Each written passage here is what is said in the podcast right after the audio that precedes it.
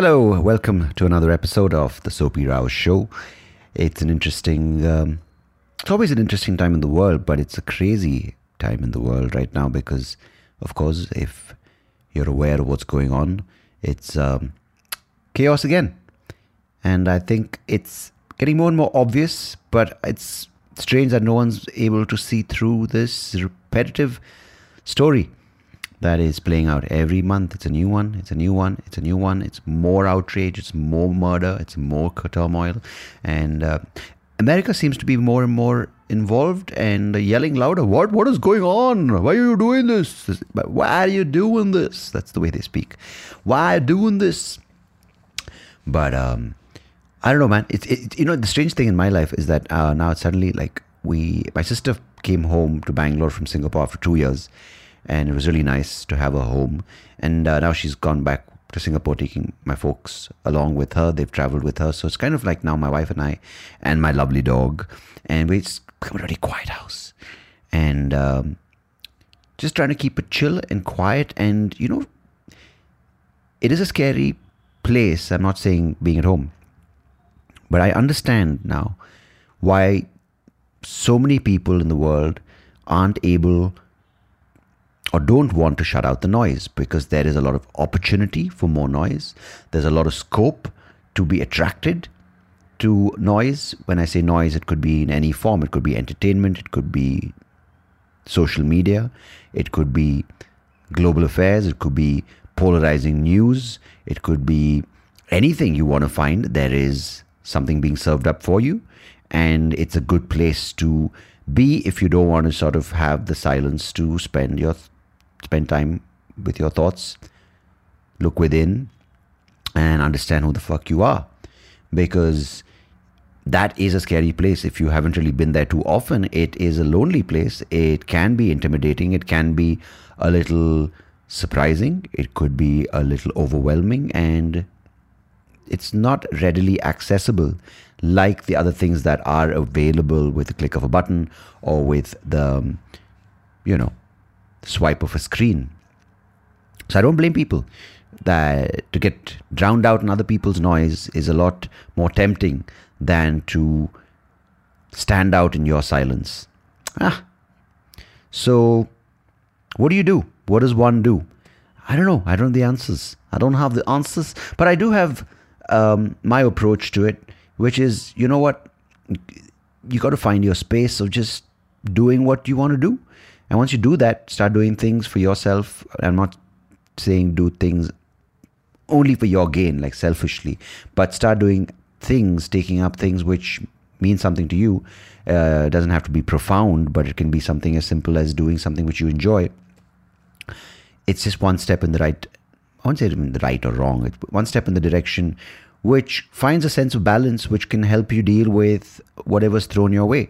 Because as someone told me, there are only so many inputs which you receive through your mind and your body and your senses. The biggest difference is perception, how one perceives it differently from the other, which leads to a more balanced way of living, a more tumultuous way of living, a more anxious, depressed way of living, or a more extreme way of living could be extreme happiness, extreme sorrow. But I'm just trying to find that sense where, yes, there are guaranteed days which are going to be um, coming my way. Some good, some bad, some very good, some very bad. But that's also how I perceive it. Like I can take the good days with with a bad approach, or I can take the bad days with a good approach. So I don't know. I, it's it's interesting just to play it out because that's all we can do is kind of experience this life with the vessel of our mind and body, and that seems to be quite simple in its saying, but quite um, difficult in its execution. And um, yeah, I think there are people who go uh, beyond what is expected of just living and try to make change. And I salute those people. And uh, I've got one such person on today's show. He's a remarkable gentleman from uh, Lusaka in Zambia. I, I knew it. And he has done um, a TED talk on how religion is responsible for poverty in Africa. He's written a book which um, is available on Amazon. The link to that is in the description. His name is Reverend Walter Mwambazi, and he's on today's show. We have a lovely chat about his mission in life to change the narrative around how religion has propagated narratives and belief systems which are negative to human growth and potential. How he's trying to use his idea of Christianity, which in his opinion is not religion, to spread a message of empowerment to the people of Africa.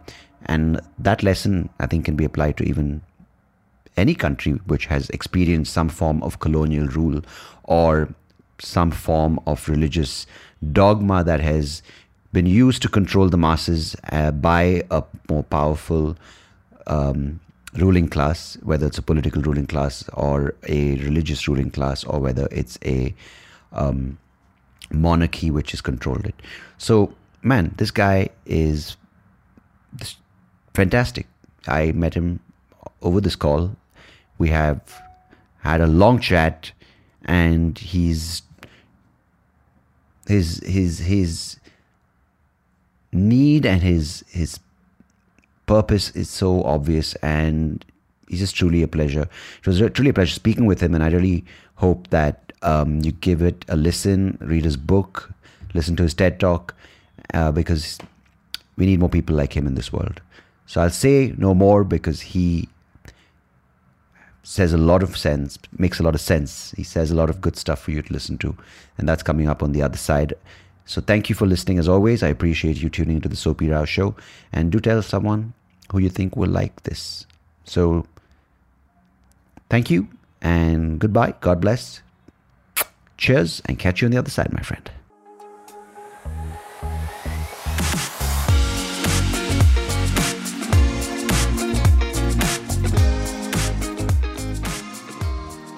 Reverend Walter Mwambazi, welcome to the Soapy Rao Show, and thank you so much, sir, for joining me.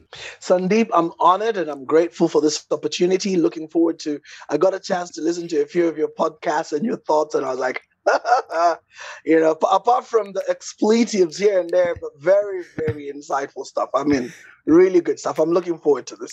Thank you. I, will try to keep the introduction to this episode uh, expletive free, just so that uh, any of your uh, followers and listeners don't get uh, scandalized. But um, it it means a lot that you agree to do this, uh, Reverend, because you know I uh, really, really like the idea of someone who you know, you, you, you know, the, the, the, talk of yours where you spoke about the five uh, things that religion has done. Um, I really, really enjoyed watching that. But I think more importantly, I, I wanted to get you on so I can, in, in, a, in a way, get educated about the things that you do. And someone in your position who does believe that religion has a sense of power and you are admittedly yourself a born again and a, a person who's come back to religion. And to have that perspective to take a step out and say, hey, wait a second, not all of it is good because it's being used in the wrong way. I wanted to get that point in the way you look at life and look at religion, the thing that you believe has given you strength. But at the same time, I also wanted someone to give me a sense and give my listeners a sense because we very sadly sometimes hear about Africa as a collective, and little do we know that Africa is a continent which is so vast, diverse, with so many countries, with such a rich history, and we kind of just make that all into, oh, Africa, which is such a wrong thing, in my opinion. So I wanted you to give your perspective, your story. So thanks for joining me. And I think just to start with, if you could just tell my listeners about what your work involves as a reverend and how you, in the 21st century, approach uh, helping people through the um, through guidance and through religion and through your church? Yeah. So first and foremost, uh, lots of people will be shocked to learn this that I'm at I'm at a place now where I don't even run the church anymore. Uh-huh. Uh, but that's not because I've rejected the church, but that's uh-huh. because uh-huh. of the unique call that's upon my life, the mission that's upon my life. Mm-hmm. That mission and that call has drifted me away from the traditional four walls of the church and taken me into what we are calling the marketplace. So the marketplace is out there, right. and out there is not confined to the four walls of the church. So in uh, in the Bible, there's a term that is used to describe my kind of work. We're called it's it's it's, it's an apostolic calling. So apostle means a sent one. So yeah. they were sent out. Jesus sent out his, his apostles to go do their thing. So essentially, missionaries are apostles. Of course, that terminology has been appropriated by a sector of the church and mystified, which is very sad because yeah. really, if we just drop off all the mysticism. An apostle is basically a sent person. So as long as you belong somewhere and then you're sent specifically to go do work elsewhere, which is not your local domain, then you're an apostle. So ah, I'm an okay. apostle to the marketplace. So mm. this is what happened to me. And essentially, since then, I don't run a church. So I was ordained. Uh, before that, interestingly, many don't know this, but before that, I was actually into hip hop and music. So mm-hmm. very deeply musical. Oh and wow! Then, uh, okay, I want to hear I that.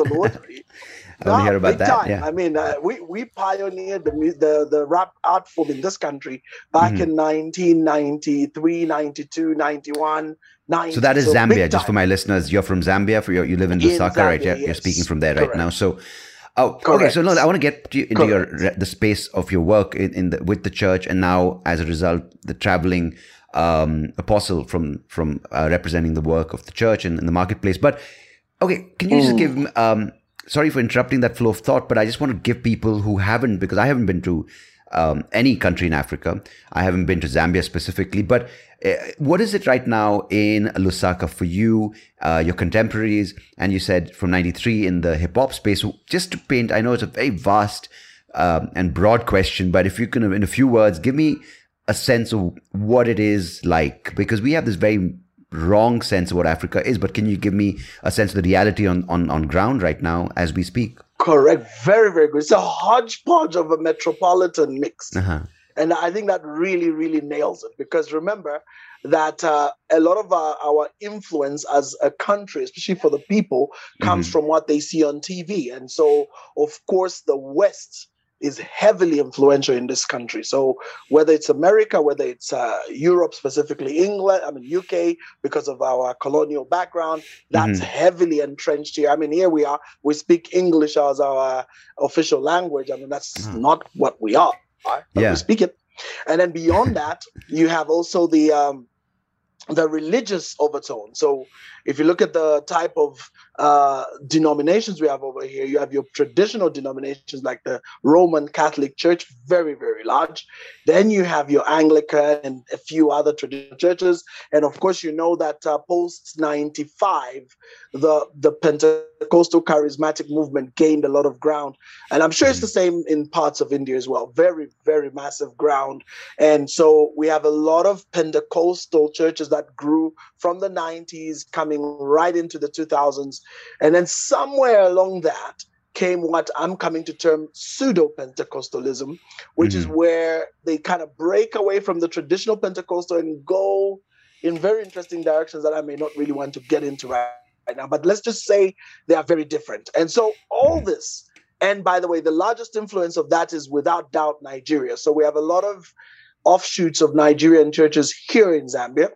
And now, when you mix this all up nicely, you get a real interesting hodgepodge of, yeah. of, of, very interesting, you know, events and characteristics in terms of the tone of what the church is. But Zambia is a proclaimed or declared Christian nation, but okay. not Christian in the way a Muslim nation is. You know, because when Muslims say like you know like pakistan you'll have aspects of sharia. If you, if you go right. to saudi arabia aspects of no so that's not the same. Here it's a declaration. So it's not like it's it's it's imposed christianity in a secular state. No the state okay. is still secular just that there's this declaration about being christian. So obviously since 90% of the country are christian so yeah. there's all that religious you know religious uh, thing around the whole christian thing. But that's but sort of like I, america really right? Even america is a bit like that. Yeah absolutely. Yes. Yeah. in fact Absolutely, yes. There's this professed Christianity, but as an individual that is a born again Christian, I hmm. can tell you with certainty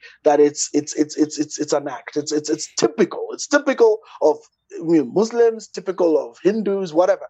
You, you find there's a lot of people who just kind of wear that thing and walk around with it. But in reality, they're not living what that particular truth is. They it, right. it, they've not had a personal revelation about it. It's it's more cultural. It's more you know geographical. It's it's anything but revelational. So, so anything to latch on to in, in sort of as your identity as opposed to a real learning or a spiritual experience. It's more of something, hey, by Thank the way, I'm you. Christian or by the way, I'm Hindu. Absolutely. Right. Oh, you know what I mean? Yeah, yeah, yeah, exactly oh, I'm a Christian, uh, da, da, da, da, I come from this area, blah, blah. So, so it's not like there's really any revelation to that. So it's, it's not like these people die for it. No, mm. they will not die for it. It's, it's hey, hey, hey, I just, you know, my mom took me there, so I, I don't follow. So, mm. so, so, so there's no real conviction to this, and that's essentially what forms most of what I see here. But um, the sad part, though, is that even for those that now come to a revelation, and I'll stick to Christianity now, yeah. even for those that come to a revelation, they still are confined to a heavily religious, cultural, you know, uh, yeah. So let's put it this way: religious, cultural environment, and mm. so it's still a situation where many who come to the knowledge of Christ are still kind of holding to a pattern that is within their setup. And unfortunately, yeah. there's a lot of junk in there which has been pushed over the decades. In fact, let me be bold and say over the centuries by people with an agenda. And, and, and unfortunately, that's still playing very strongly. Hence why I wrote my book, hence why I spoke the way I spoke. And that was extremely provocative. I've gotten a lot of lash. I can imagine. talk I can imagine. Because now I've done my book. Now then it's, it's, it's, it's crazy. It's crazy. But you know what? You know, pioneering an awakening of a people has never been a, a crowded uh, journey. It's very lonely because you're literally going against the establishment in a way. You're, you're, you're saying, hey, guys over here, you know, and like, oh, why? Why? You know, mm. what? So, so some say I'm a hate monger, which is really sad because I'm not. I think from what you're saying, because again, it's the opposite of what you're trying. I mean, you're doing the opposite, right? You're trying to bring people together, but it doesn't suit yes. the narrative which has been spread to people, and therefore it rubs against the grain, and they need someone to be the scapegoat. And it clearly seems like you are the one who is being used for that. Yeah. But can I ask yes, you yes. something which might mm. not be a simple answer, but I really want to know before we get to the entire um, I wouldn't say corruption, but a certain manipulation of religious uh, ideology to control people, which you speak about in your talk, and I think in your book. Like I haven't read your book, but I hope to get a copy of an audio version. But do you think in modern day, or ever, was there an opportunity um, for religion, uh, or rather, was religion ever capable of being um, a framework or a set of guidelines, or was the intention of religion ever to be giving you a chance to experience spiritual spirituality? That's a really deep question, eh? I, in all honesty, and Sandeep, I've really studied this, eh? And I'm mm-hmm. not saying I'm done with my studies because we're always we're ever learning, right? We're ever learning. It's never Till ending. The day yeah. we depart this earth, we're yeah. ever learning. It's never ending, correct? But the the bit I've done so far, I must say, I must say, no. it has always been. I didn't expect about that. control. I, I, tell you. you really built me up for that one, Reverend Walter. I was like, oh, he's gonna, he's gonna deliver the spiel now, and you're like, no. I was like, what? you know why? Because I mean, I, I take this thing as far back. I mean, and I've done so much reading on this. I mean, let's go as far back as Acadia and Sumeria and mm-hmm. ancient Egypt. And it's the same in Babylon. It's the same story. It's a it's elites and it's commoners. And and and and and there's this thing where the elites paint themselves i mean whether genuinely or falsely that's a, a, discussion for another day but they paint themselves as being closer to deity or god the right? anointed ones right yeah correct correct and then these are the servants mm. and this narrative is very powerful because at a psychological level it allows for subservience I mean, Napoleon really nailed it when he said, "Thank God for religion, otherwise the the the, the, the poor would murder the rich." Yeah. I mean, yeah. he's. I, I, mean, I'm mis- quoting him, but essentially that's what he yeah. said. He said, "No, I think that's an exact reason why India is where India is." Yeah.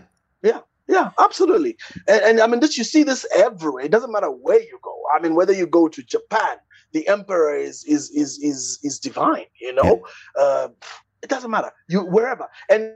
And the one that people really argue with me over, and I really stick to my point, is even atheism. And you know, atheists, I mean, I respect agnostics more than atheists, sorry to say. Yeah. And the reason is because, and the reason is because atheists actually don't realize that theirs is just as much a religion. It's just mm. man centered. That's all. Mm. They just throw God out and, and, then it's men. And then somewhere mm. down the line, you realize that there's still an elite and the, and you know, because they will cheat you that no, everybody's equal, you know, socialism. Oh, yeah, but that's all BS. You know that because basically, somewhere down the line, you, you've got the leader usually supreme, but you got the leader, yeah. and, and, they live like a king, right? Yeah. But then no, no, it's the people's choice, and, and yeah, but people's choice in inverted commas because the moment you try to challenge that, they just send you to the gulag. Sorry to say that, but you know, but essentially you disappear. So you find it doesn't really make any difference. It's right back to the same thing. It's elitism and subservience. And what mm. amazes me, for example, in Christianity, if you really study the teachings of Jesus, like mm-hmm. really, like just strip it of all the the the the, the aura and the fear and the, and, and, and the religion, just just get all that junk out and just leave the core teaching of what Jesus taught. You realize he taught a social gospel. He he was a man that was so concerned about the the, the affairs and welfare of the ordinary people. Mm. And that's what it was all about. The kingdom of God is here to liberate people from all these shackles and bondages. But typically of humans, as soon as Jesus exits the scene and and you know the apostles try their best, but somewhere down the line, you eh, know, they start bringing in all the elitism and and all the mystery and all. And before you know it, it's it's right back to where it was. You know, it's back so, to an elite class of of yeah. priests, and and then they they work very closely with the with the rulership, and then and so back to normal again. And then and and I mean, check. I mean, look, I don't know how it is in India, but check every monarch across the world, doesn't matter where, even here in Africa, mm. there's a priest. There's a yeah. priest that endorses the monarch. I mean, I belong to that group of people called the Brahmins, that, right? That's what our job was to interpret the thing. But I think there oh, was yes, a deeper, yes, yes, a deeper path to that, yeah. where there was some sense of the Vedic knowledge, but it then became corrupted, as you said, because it sounds like what from what your um, the texts say that Jesus was actually a social worker, helping for the betterment of a, a larger group of people yeah. who didn't have. But then that was taken out of context. And I think the biggest thing which I'm taking away from what you've said over the past few minutes is people are just trying to manipulate text for their own benefit. And the moment ego comes in, that's exactly where everything's being ruined, right? From every religion, which I sort of know a little bit about. Absolutely. It's ego determining Absolutely. how, hey, you know, humility, that's a very important thing. Let all of us be humble together. But no, no, at, at not at the not at the cost of my ego being bruised. I mean, look, sorry to bring this up. I mean, but let's let's talk, for example, our our our friends, uh, the Muslims. I'll, I'll use that as an example. And here we're speaking purely in context of religion, right? We're not yeah. going into the nitty gritties. We don't want to offend people. But Absolutely. let's talk about the Muslims. You know, why would some leader send these, first of all, get these really unfortunate young men and women, yeah. indoctrinate them for two years, like literally, for lack of a better word, brainwash them yeah. with a particular narrative. And then when done, wrap them up in bombs and send them to go blow themselves up in the to the glory of, you know, the deity upstairs. But the very person doing that doesn't even do it, doesn't even go out there and do that. So they send other people, you know, yeah. and and the, the elitism still goes on. It still goes on. It's a false narrative designed to to to bind people to what serves the leaders, not the people.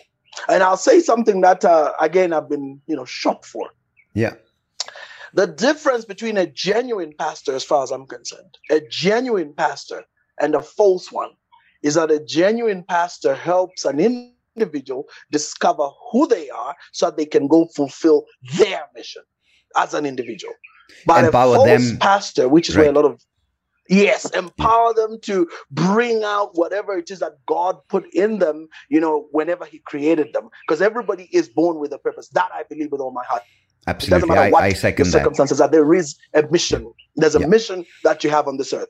But what do what do manipulative leaders and, and pastors and, and people of religious standing do? Mm-hmm. They turn your mission around to theirs.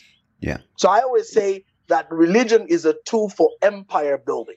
So yeah. these people are not building individuals to go and fulfill whatever their God given mission is. No, they mm. are building individuals to serve them to fulfill their mission. So it's not even even to do with God, but they're very clever. They just put their mission next to God and say, "This is God's mission." And you know, they always say, "This is God's work." You know, this is God's work. But who's who's at the top of that food chain? Who's who's gaining everything? And and and what expense is it to the people that are following? Are these people following really fulfilling their call? And I'm not denying that there are some who are called to follow others. That I admit, because we know hmm. we've been in on, in the world long enough to know that there are those that are called to serve others. That I admit, and there's nothing. In fact, when you think about it, we're all called to serve somebody. I agree. Yeah. I agree. But the selfishness is in the fact that it's never about you know, this greater cause. And that's why, for me, Animal Farm just nails it. I mean, George Orwell is a modern prophet as far as I'm concerned. because, I mean, when he wrote that book, I mean, gosh, the parallels are striking. I mean, every yeah. society, you can literally, you know, Squealer, you know, Napoleon, yeah. every character, you know, you know, Boxer the horse, you can tie them all up to parallels within a given society and you see them completely clearly. Whether it's at national level international level you can see those parallels play out and it's very tragic i must say. You know from what you just said right it uh, yeah we've had these five, four five six religions if you want to go into sub religions as well for thousands of years and the the lies and the perpetuating of certain beliefs i understand. But from what you just said right even like when i think to the things happening today with the groups, right, saying fighting for their rights. Like, say, for instance, we have more topics now, and I want to say bring up things like the LGBTQ or the transgender movement or the gay rights movement, whatever the thing. But even those things, they, they, what what I feel really sad about is it's margin uh, it's bringing down an entire human being into one label be it whether it's it's it's feminists yeah. or whether it's it's gay activists gay rights activists and I feel many of these people who are spearheading these movements are like a religion themselves. They're not trying to empower individuals to let them go out there and become no. the best version of themselves, but they're trying to make them all aligned to this idea that, oh, it has to be Black Lives Matter. I'm like, okay, Black Lives Matter is a great idea that you empower black people, but I feel the way it's going is that it's empowering the few people who lead that movement. Would you say that's something that you observe, or am I completely off point with that? No, no, no. You're very correct. In fact, for me, yeah. so now the challenge that we face with um, groups like Black Lives Matter uh-huh. is because we have individuals, sorry to say this, it's very painful to admit, but we have individuals that have usurped a cause that was very good. Uh, mm. But they usurped it and then used it for their own agenda. In you know, one of the most shocking things, and I, I speak this as a Christian, and you know it's not going to be politically correct, but hey, I speak as a Christian, so I'm not going to yeah. go around corners. The whole LGBTQ agenda for me is completely off mark because uh, scripturally, you know, that whole lifestyle isn't permissible.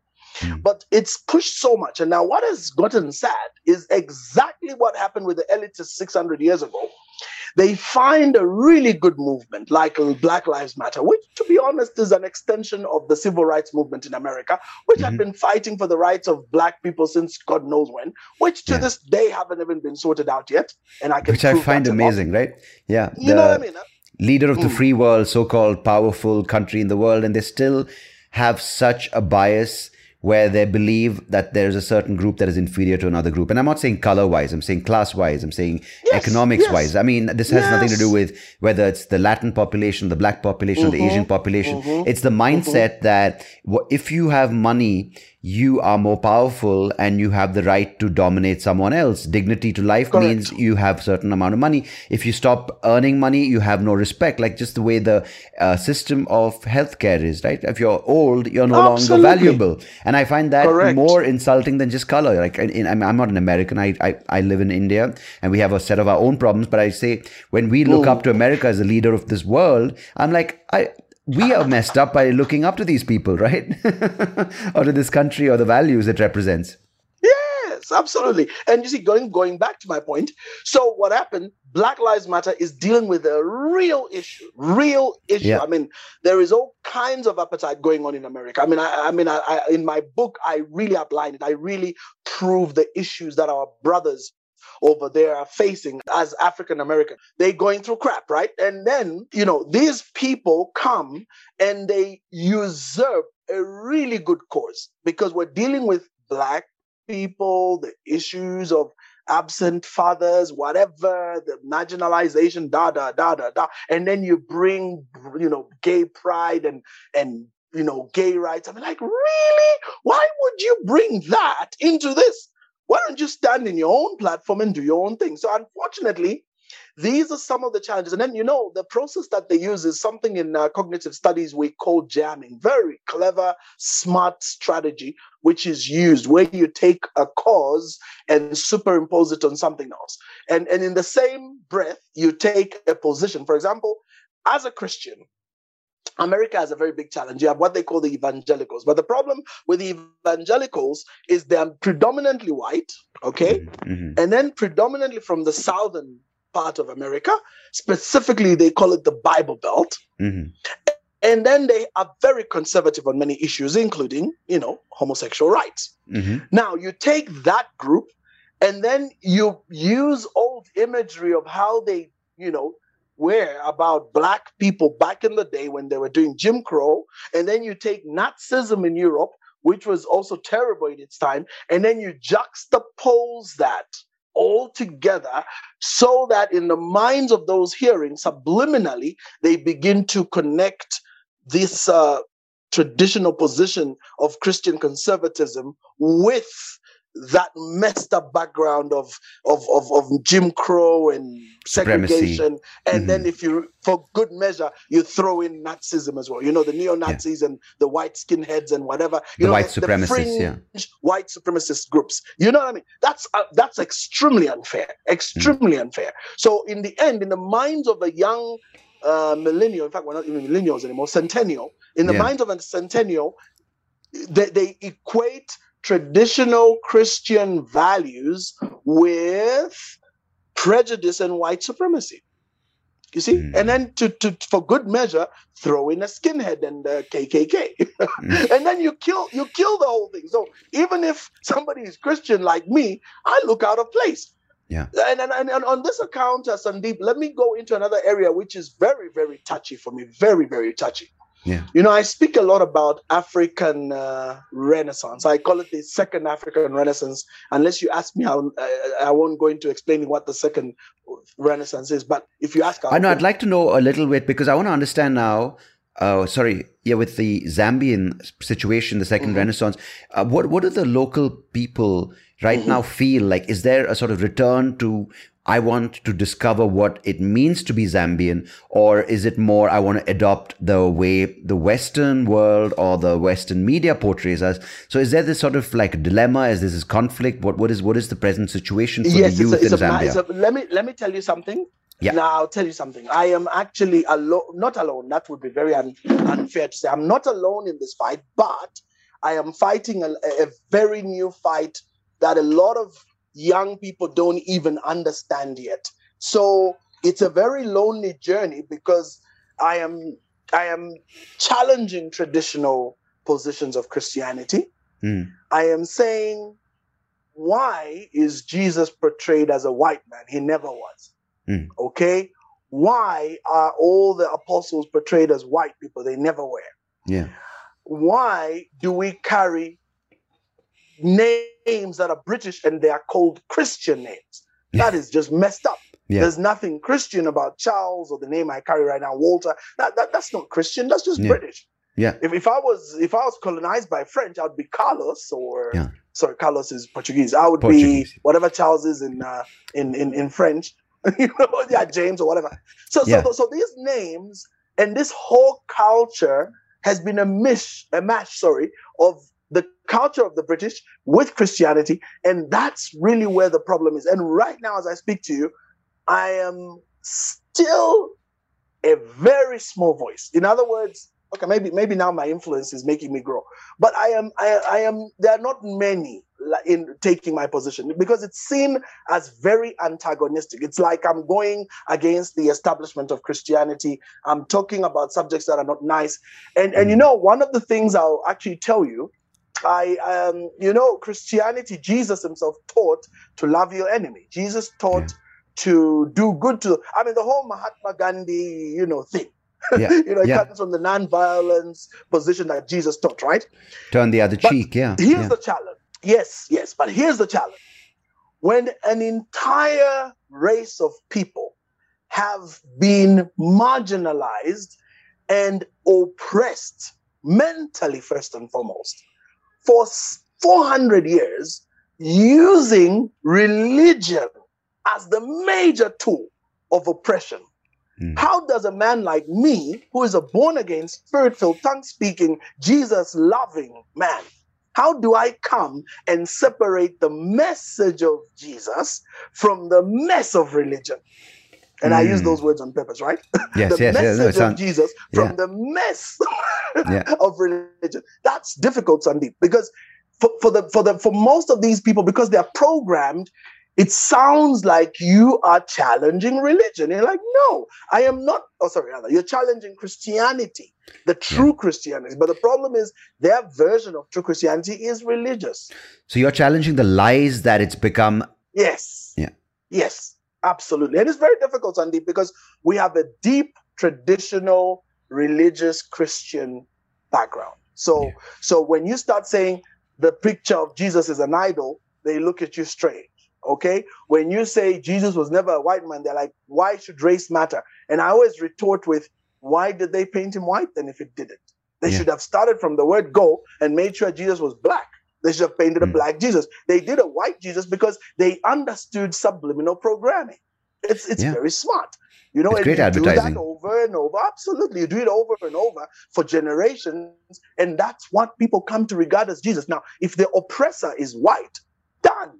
it's, it's, so, sorry to use this example, Sandeep. It's like you, as Indians, you come to Africa and then you preach the gospel, and your Jesus is Indian, and and all the apostles are Indian, and yeah. and, and the whole thing is Indian, and we, you give us Indian names, and and, and, then, mm-hmm. and then mm-hmm. we embrace this Indian culture. But then yeah. you do that at the expense of our African identity. And uh, I don't want to to to to rant much on this, but for me, this is all about identity. There are two things that I passionately speak about when it comes to this whole injustice. The first mm. is what I call the misidentity mm. of, of, Africans, and the second is the miseducation.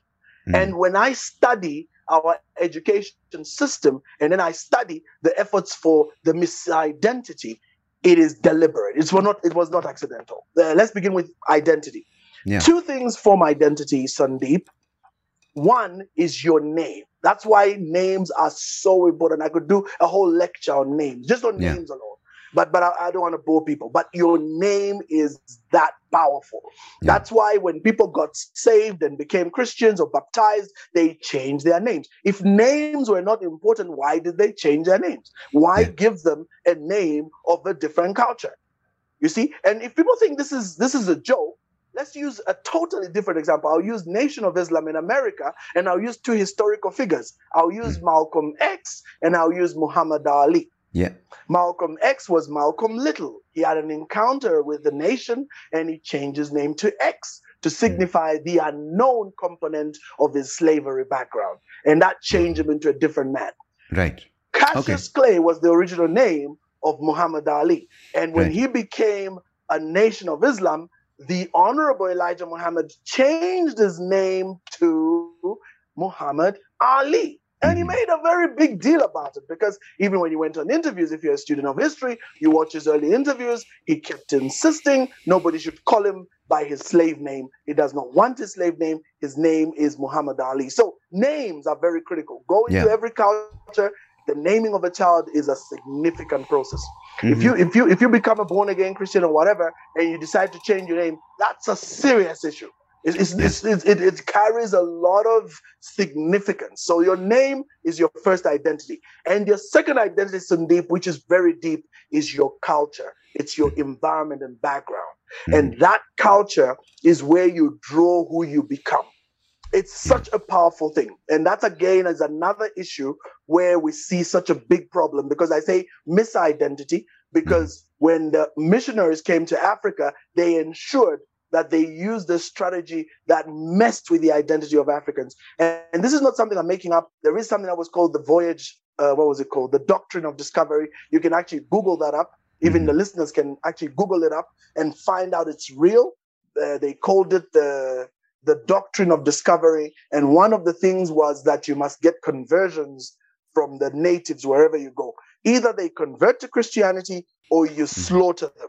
And it wow. was so bad that they said that you are even absolved. Can you imagine that, Sandeep? Like you're going to go and kill everybody in a particular area, and the, and the preacher, the pastor, the leader sending you says you are absolved of everything you're going to do. Like God has already forgiven you even before you go do it. Can you imagine yeah. that?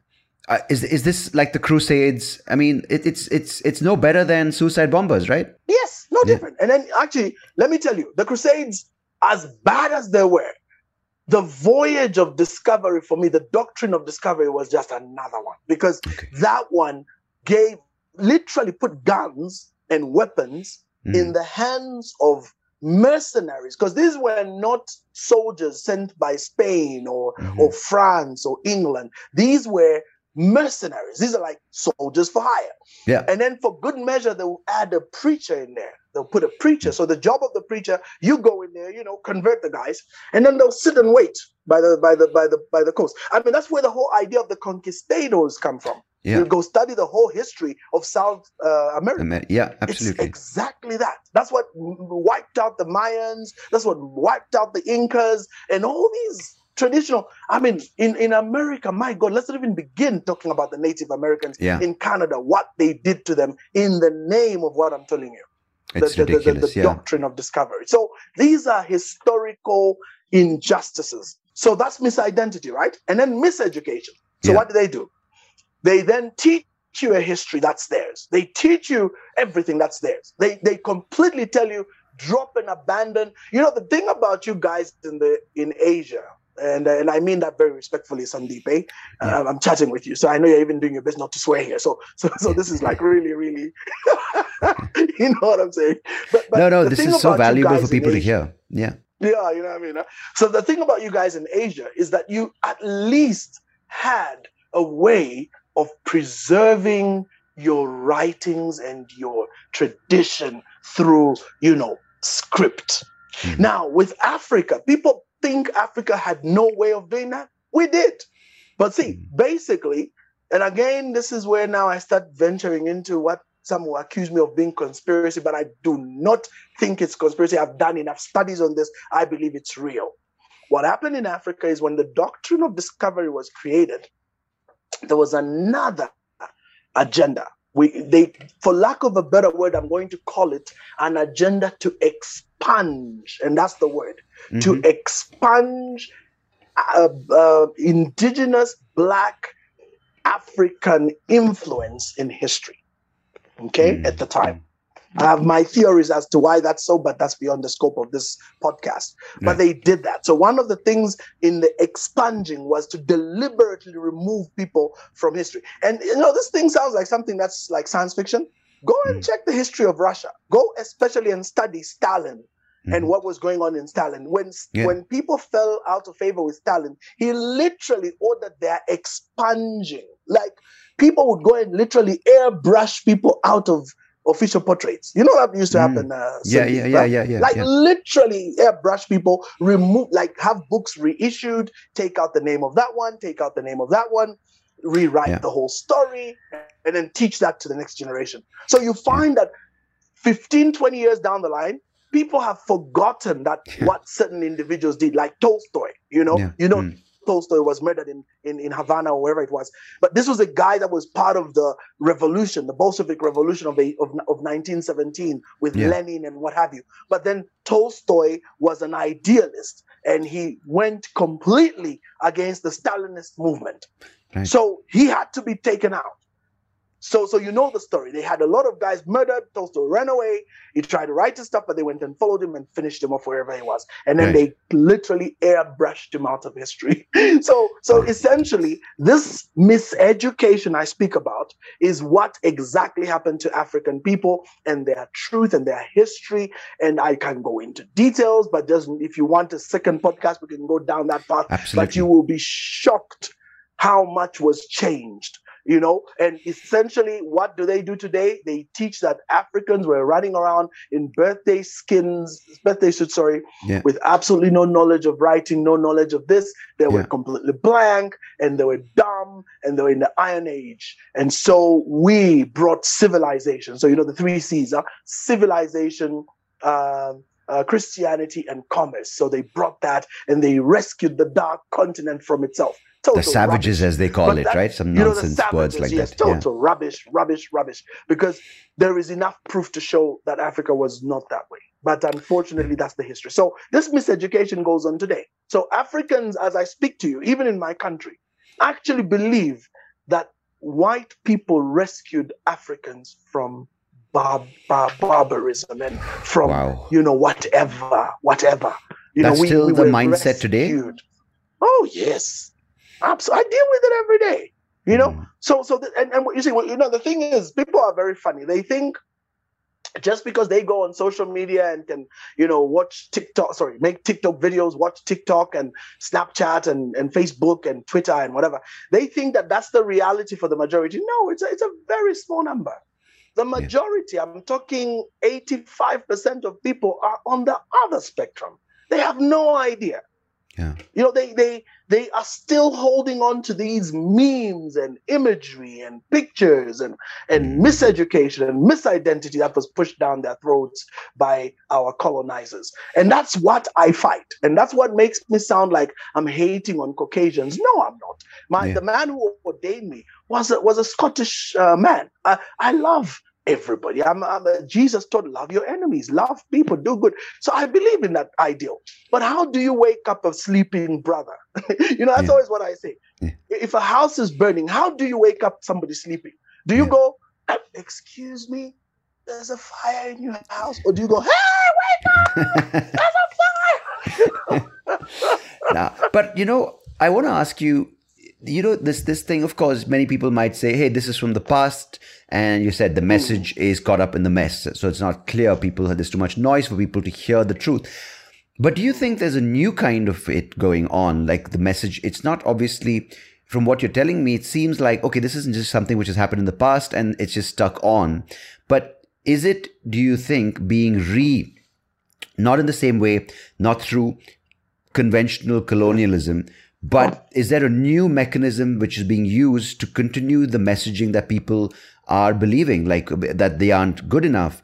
Uh, is it coming in some other way? Is it that maybe is capitalism playing a role, or is Western influence, like saying you have to wear these kind of clothes, consumerism? Are these things reasserting or reaffirming the same belief systems that people had? Mm. Yes, absolutely, my brother. And I'll tell you why. I'll tell you why I agree with you, Sandeep. You see, we live in an era where entertainment has taken center stage mm-hmm. of everything. Entertainment. I mean, if you think about it, all this time that people waste on social media, all these hours, what are they essentially doing? Mm-hmm. I mean, the Colosseum has moved. You know, the gladiator Colosseums have moved from the Colosseum to our gadgets. Yeah. so, so, so, so, so that's what we're doing now. Yeah. You know, we're just watching entertainment, mindless entertainment. And the saddest part is that the majority, the crowd, is hooked, hook, nail, and sinker to this entertainment because they have been all along. I mean, if you look at the history of of Rome, how did they manage to keep crowds from, you know, waking up to the reality of what was going on? They did that because they brought entertainment. Whenever they notice that the crowd is going mad, people are getting upset over the quality of life and they want to revolt, they say, introduce games. You know? Yeah. so now when you introduce the games, everybody yeah. gets caught up in those games and they're following what's going on there and then gossip, mindless gossip and chatter. Yeah. Increase the noise when people want to think clearly. Thank you. So nobody's thinking clearly. So you find yeah. that these conscious messages are drowned. And yeah. you know, one of the most interesting phenomenons I've seen in recent history, this mm-hmm. for me, I find absolutely mind boggling. You know, a number of years ago, um, social media began to create what were truth speakers. Yeah. Uh, you know what I'm talking about. These yeah. these these channels and individuals that would come and they'll start to tell you, hey guys, wake up. This is what's going on. Don't yeah. be, don't buy the bait. This is what's going on. Eh, now, what did the establishment do? They are very clever. First, they labeled them conspiracy theorists. Yeah. And that's a very ugly word nowadays. I mean, they call you a conspiracy theorist. Oops, you won't like it. Yeah. And then on top of that, what did they then do? What did algorithms? They just drown them out. Yeah. They call it shadow banning. Yeah. So they just shadow ban them. You yeah. will not find these channels unless you look for them. And if you're bad enough, they just blacklist you. Yeah. I mean, and you think you you think You'd think the president of the United States has ultimate power. No, they banned him too. I'm not saying I support Trump, yeah, but I'm yeah, just yeah. saying that's how powerful these guys are. You know what I'm saying? Because a guy like Trump wakes up and says fake news, you know, just and you know, just going against the agenda. Although I've got my own theory as to why he did that, but we won't go into it now. But but he was so going against the grain, yeah. and and and they had to to make him an example. So ban his Twitter account, ban this, ban that. And so they show if we can ban the Twitter's, the president of America's Twitter account, who is Sandeep? If you say something that goes against the establishment and you're yeah. going against what we say you should say, we will silence you. And yeah. so we're in an era now, uh, Sandeep, where they have everybody hooked. Yeah. You know, these these phones and uh, these gadgets have got everybody doped up. You know, it's all dopamine feed. Yeah. You know, it's just basically that's the new shot of today. That's the new high. Yeah, it's absolutely. the phones.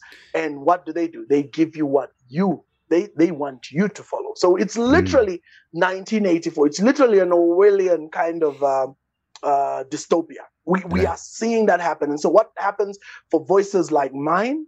It's a tough call, brother. You mm. really have work to get people yeah to wake up and listen to what's really going on.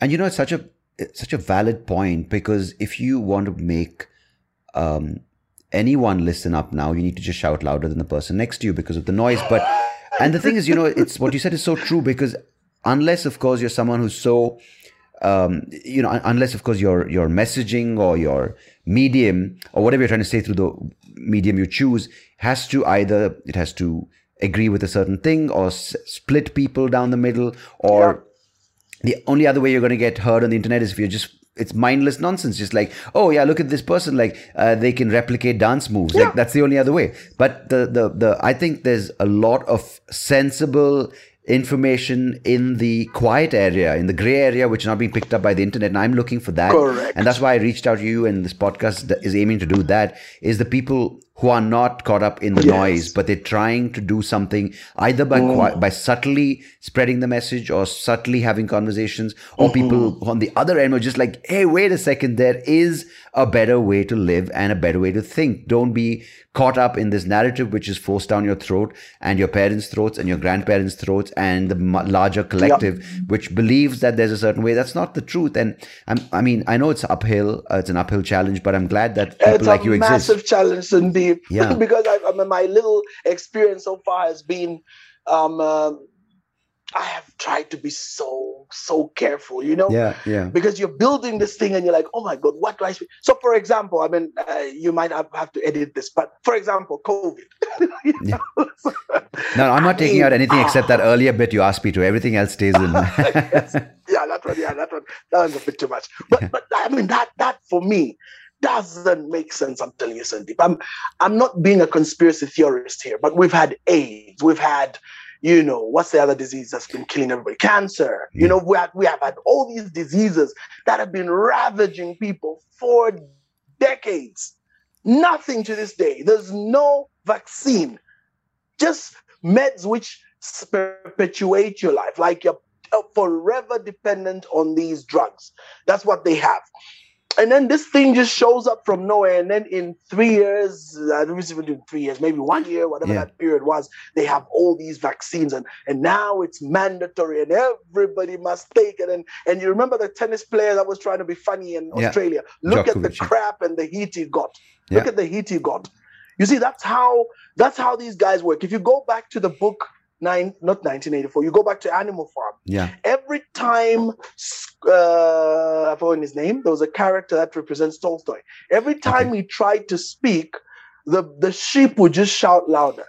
you know, the yeah. sheep would shout so loud that he'd be drowned out. You see, he wouldn't be heard what he's trying to say. Hey guys, the laws have changed. Nobody's seeing the, the this because yeah. all the sheep are just screaming, Supreme Leader, live forever two feet good, two feet bad, four feet good. Blah, blah. You know, they would make so they would bleat so loudly that you don't right. hear what that person's saying. And for me, that is so social media because there are topics today.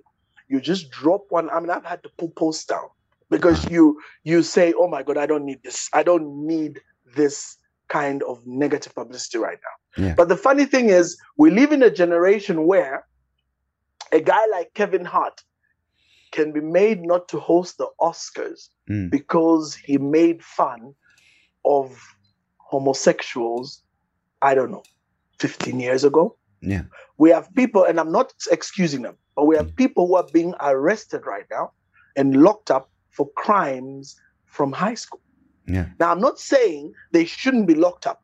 I'm saying it's so interesting. If we had to really be fair and yeah. began to look at all these people and what they have done, how many would stand up to even claim any kind of, you know, nobility? None. Mm-hmm. But it's about selective. It's, it's, it's a moment you start being anti establishment. Yeah. they will get for you. They will come for you. I mean, so if that's the really if that's the measurement, we all have we all will be punished because we all have wronged. Yeah. Now, the extent could Absolutely. be from uh, a, a, homosexual joke to there could be something more severe, like physically assaulting a man or a woman or a child, which, Correct. of course, the severity, Correct. the punishment must change. But mm-hmm. you don't see everyone being punished. The punishment, of course, is differs, as I said, but everyone should go through a punishment, a, a, a, form of, okay, you have done some kind of wrong, whether it's cheated someone, whether it's spoken badly mm-hmm. about someone behind their back. Every human being has mm-hmm. done wrong. That's our nature of, um, by, by virtue of being human, we are vulnerable to making mistakes. But as you said, it's the, the it, it's when it suits them, right? It's not everyone being punished, but it's certain people when it suits a certain group being punished for a certain kind of act, which I find. I mean, uh, look, yeah. Let, let, let's go. Let's let's go on something very relevant but very touchy right now. Very yeah. very touchy, and you know this. It's this this this this war we're about to go through with Russia and Ukraine. Yeah. I mean, I am not good. I am the first person to admit that I don't have a lot of admiration for Vladimir Putin yeah. or Russia. Yeah. I mean, I could give you a whole list of things that I don't think they did right or yeah. do right even now. Yeah. But the hypocrisy of of branding him a tyrant of evil. Yeah you know, on account of what's going on in Ukraine, which you and I both know is as a result of the NATO border moving closer to home. Yeah. These Russians are saying, hey, we told you guys back in 91, in 96, whatever years they were signing all those accords. We said, come on, these countries do not move your borders beyond this point because this is part of us. You cannot come this close and be close to Russia. We're not yeah. going to accept it. And then, and then you say, no, no, it doesn't matter. And then they move. Oh, people must decide their own right. They move. And then now you want to bring your bombs right next to Russia. And then they're going to sit there and just watch you and say, yeah, yeah progressive. This world has never had that because we know. Yeah. Mm, someone with actual teeth is saying, hey, hey, no, no, no, no, no, enough of your lies. Because we saw what happened in Afghanistan. Uh, they ruined that country yes. for 20 years yeah. and then just said, oh, wait a second, totally. we don't need you anymore. We're out of here. But finally, when someone says, just yeah, just leave. And how? And leave how, right? When you've destroyed those you people's lives. Leave. And for me, for me, I wept when I watched. Yeah you know the videos of people so trying sad. to run because i mean you you're you're there sandeep you know what it's like you've got this occupying army you have all this group of people that become associated with that you know, occupying army. And then one day, those people just leave, right? Mm-hmm. What do you think will happen to all these pure, poor human beings that were living, operating, and, you know, following the, the dictates and uh, whatever systems and processes that were put by those people? They will be called traitors. Yeah. Essentially, what we've been seeing in Afghanistan is retribution. It's like, aha, now mm. the Americans have gone, you are in trouble, my friend. We're coming for you. We know your house, house number six on road, whatever. You were the translator. We're, you know, and that's based, and then you just leave people like that. How wrong? How wrong can that be? You know, and, and it's so, so unfair. But I mean, that's the story everywhere. Yeah, and then coming up on TV saying, "Oh no, you know the the the aggressors," and using words. I'm like, come on, dude! Like uh, enough of the lies, right? Like, I mean, how many times will this uh, will this story replay with different with different? I mean, the, the main puppeteers are the same, but the characters, the yeah. protagonist, the antagonist keeps changing. Yeah. yeah. How many times do we go through the same nonsense when? And and finally, when someone's like, "Oh no, no, no, piss off! I'm not taking it down. I'm not taking it sitting down." when oh, everyone's like, oh, the, the, the, aggressors, the nuclear thing. I'm like, no, I think, I, let's see how this pans out because I think, um, I, I don't know um, if he's all sane and if he's all noble. I think, of course, he's done his wrongs, as you said, Vladimir Putin. But this is finally, I think this is a this is a war of truth versus lies, and it's not as simple as just one country versus the other. You know.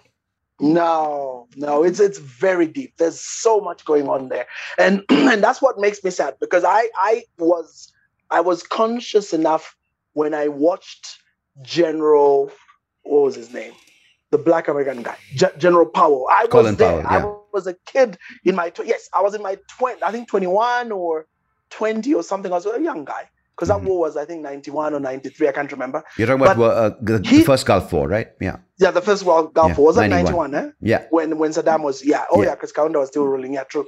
So 1990 91 you know that man went before the UN and did a whole pitch we all watched it. It's mm. there on the internet. Thank God for the internet. You can watch his pitch mm. as he did the whole thing about trucks, which convert into weapons manufacturing thingies, and he did the whole thing, schematics. They had all the, the CG effects. You know, you know how these guys are with their whole thing, and this is how it turns, and that's why they're mobile. They're moving all over. We can't see them, you know, they're moving. So we have to go in there and we have to flush them out. Yeah. No, but I think you're talking about uh, the second Iraq War, the 2003 one. No, that was the first.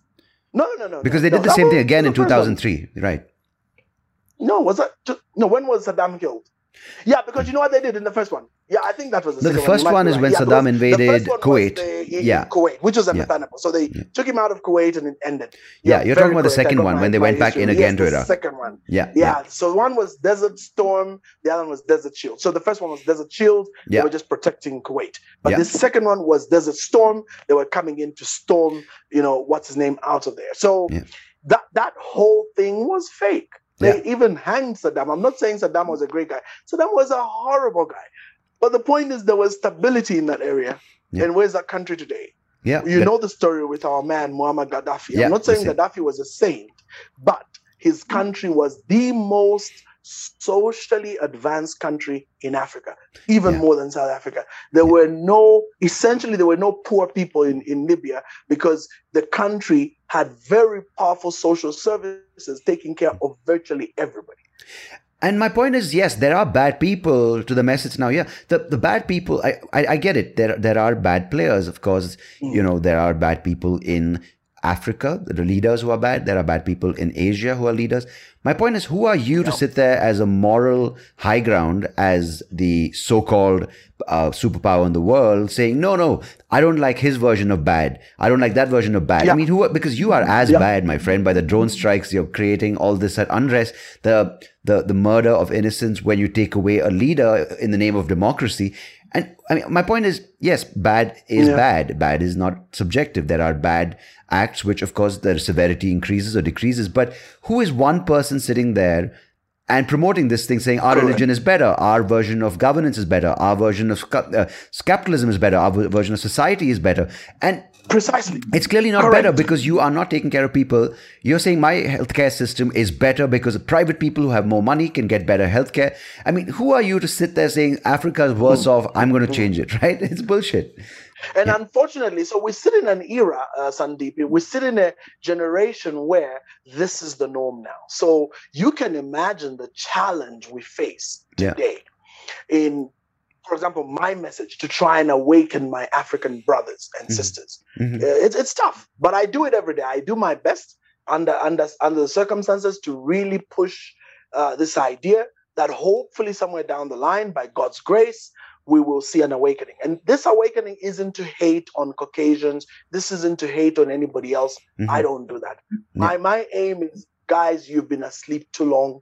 You cannot have a country, sorry, a continent where virtually the entire world's resources are coming from there, but you equally have the poorest people on the planet. 18 right now, the last year, the last uh, statistics on Africa, 18 out of 20 of the poorest nations in the world are in Africa. I mean, that's that's just beyond terrible. And and of course, yes, a good number of them they have wars and whatever. But the question is, why even wars? What are those wars for? I mean, one of the, my, the the countries that makes my heart bleed to kingdom come is is Congo. We have I was just going to say the Congo. Yeah. Yes, do you know that Sandeep between 19, just between, okay, here's the history. Between the time that King Leopold took over to the time he left, 10 million Congolese were killed systematically. He ran the country like his his his farm. Yeah. He chopped off people's hands. You know, we all know the stories. Yeah. And then between 1964, 60, 60, was when when when uh, this man took over. Between 1960 and 1992, when he finally left. The, they call him the leopard king of Zaire. When that man left, the, the, the jury is still out. That's how bad it is, Sandeep. The jury is still out because nobody knows how many people that man killed in his regime. Why? Because he was number one American uh, foreign policy pusher. Mm. But when they mm. no longer needed him, typical like Afghanistan, when they no longer needed him, when Russia was no longer a threat, they dropped him like a hot cake and he literally had to run out of his own country hmm. because mm. that's how bad it had become. Uh, there was so many deaths, I don't know the numbers. But between 94 and 2008, 6 million Congolese gone. Mm. Oh, by the way, I got the statistic now. Between Leopold and 1964, 20 million Congolese. All right, I've got that statistically. And then 6 million in 2008. We don't even know the number between 2008 and today because they still have people being killed. What's the major issue with Congo? The resources. Yeah. 70% of the coltan from the world comes from Congo alone. That country should be feeding the whole Africa. It is not. The UN yeah. have been stationed in, in, in Congo since 1963. That's how bad it is, brother. Doing what? what are they doing? To this day. I Nothing. I don't know what they're doing because I mean joke of the center. Yeah. So so now that's just one country, but I can give you three, four, five African countries with a very similar story. So yeah. you begin to realize that there's something inherently messed up. Now I know people say we need to take responsibility because we govern these countries. We're given independence and we govern these countries. And yes, I'll admit, yes, when white people came to Africa, they didn't come inland because they died from disease, right? Yeah. That's a fact. So, so yeah. they had to use Africans to go capture slaves and bring them in. So that part I agree. Yeah. We take responsibility for that. But there was a deliberate, much bigger, superarching uh, strategy at play. And that superarching strategy was find a way to get these people miseducated and misidentified. misidentified so that they lose who they are. Because once they forget who they are, then they'll be in limbo.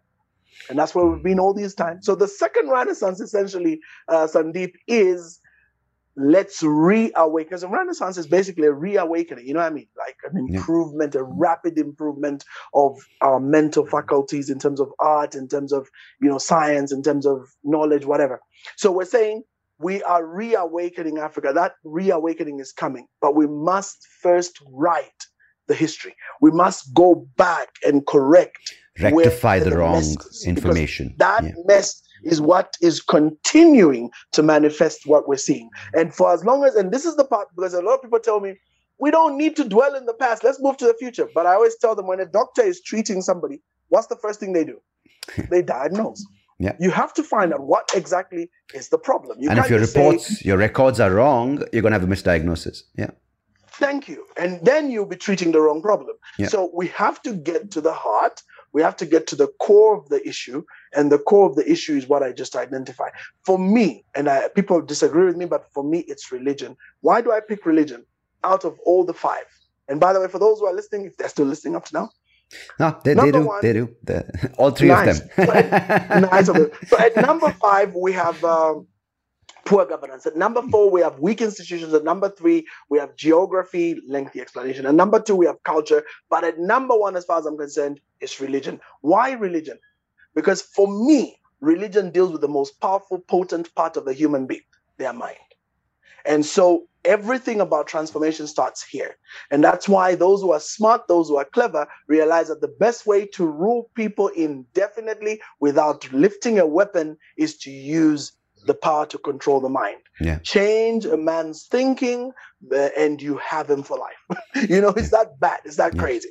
Just, just no, it's absolutely true because I might not be as severely affected by the messaging, but it is there like the subconscious way of thinking that, oh, you know, because I yeah. studied in the UK, I studied in the US, and there was this feeling of, I'm not as good as you, I am not equal.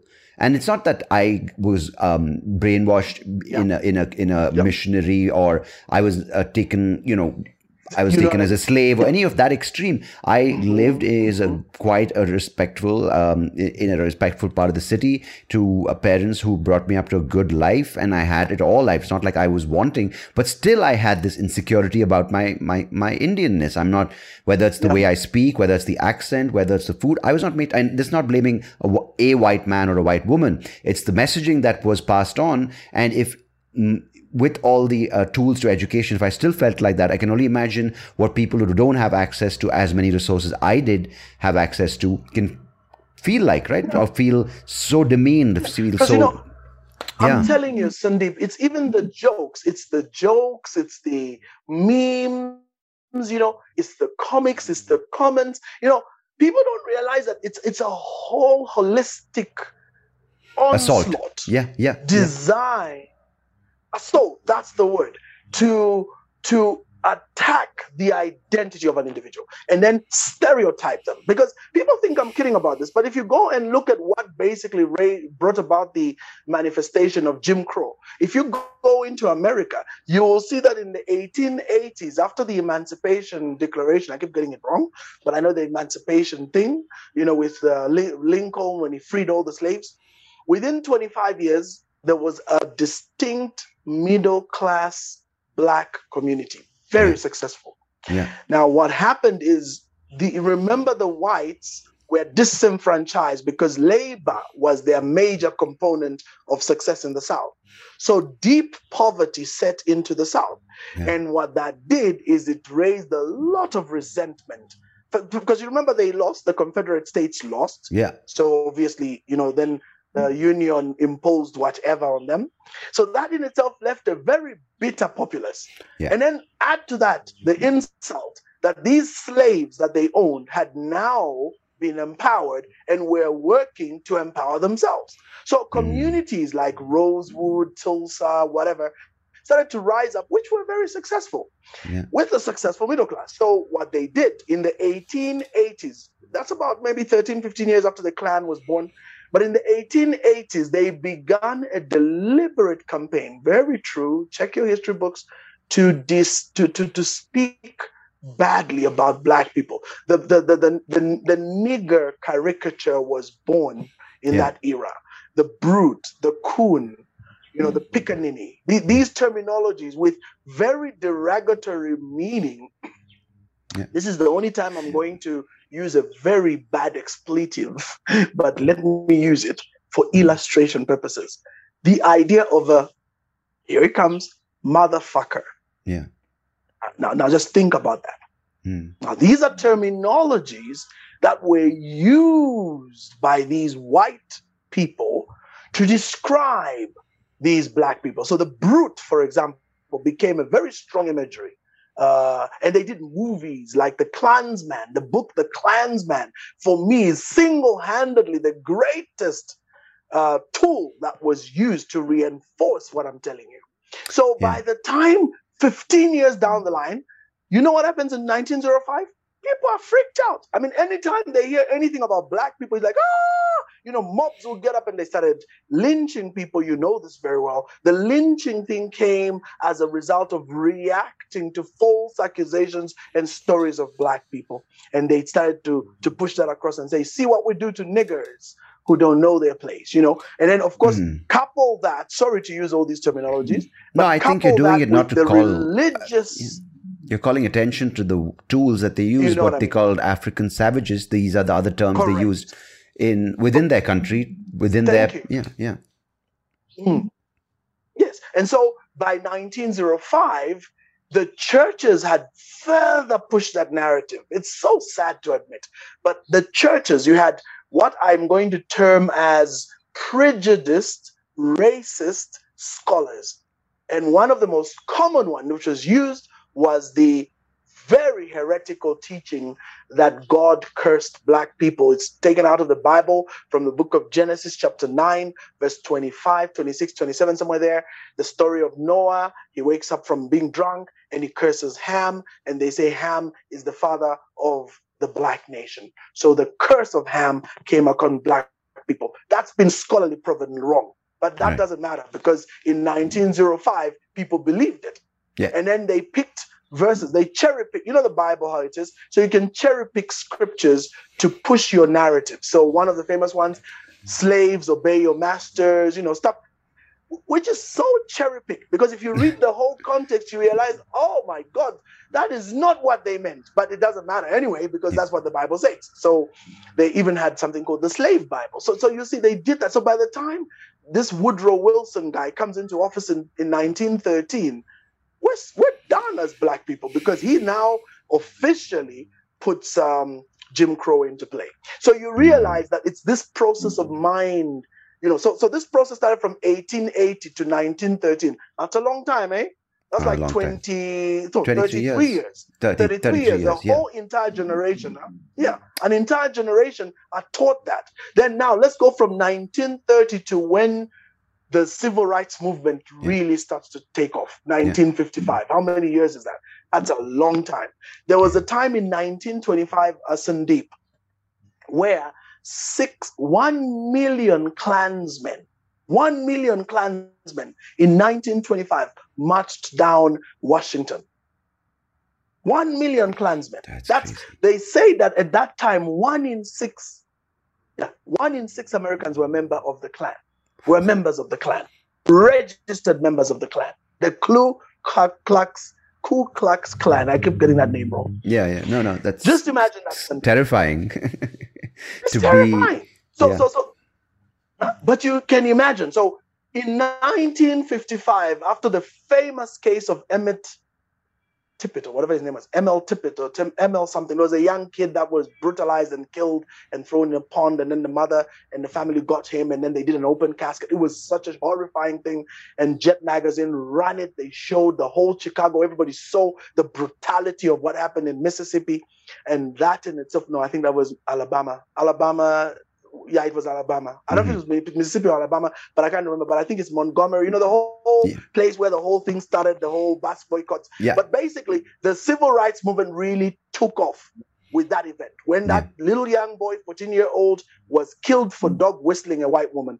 And he was killed because he came from the city into the rural area, and he didn't know that in, in, in deep in the deep south, you know, blacks over there behave differently. And so when he did that, he was a young boy, he was only 14, he was brutally murdered. And that began, that was the, the signifying moment of beginning the civil rights movement. Now, look at how religion played a role. Let me go further, and uh, you edit this because if it takes too long, just edit it. but here's where it gets even more interesting, uh, Sandeep. From 1955 to 1968, Martin Luther King Jr. and that whole group adopted the nonviolence strategy, right? Yeah. To fight against these horrific, you know, barbaric mm-hmm. white people. Yeah. It wasn't all of them. That was a good chunk of them. Yeah, and absolutely. This strategy seemed not to work because they killed everyone that really mattered. They, they killed JFK. Mm-hmm. When JFK, now there were many others they killed, but I'm just going to talk about some very significant leaders. When they killed JFK, that had a really big blow. Yeah.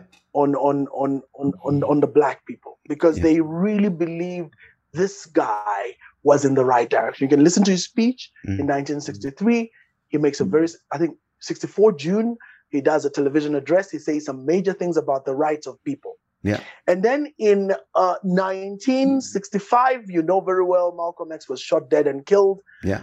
Uh, the reason Malcolm X and the nation was born is because a whole sect of individuals felt that Martin Luther King's strategy wasn't working.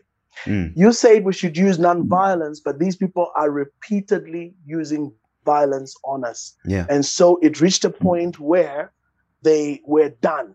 So they were starting to rebel and go the Nation of Islam way because they felt Nation of Islam were being real. That's why that's how Christianity got labeled as a white man's religion. Jesus, your white Jesus hasn't helped you. Look at these people you're embracing the oppressors thing. That's where the whole thing comes even up to now. And then in 1968, two very terrifying events happened.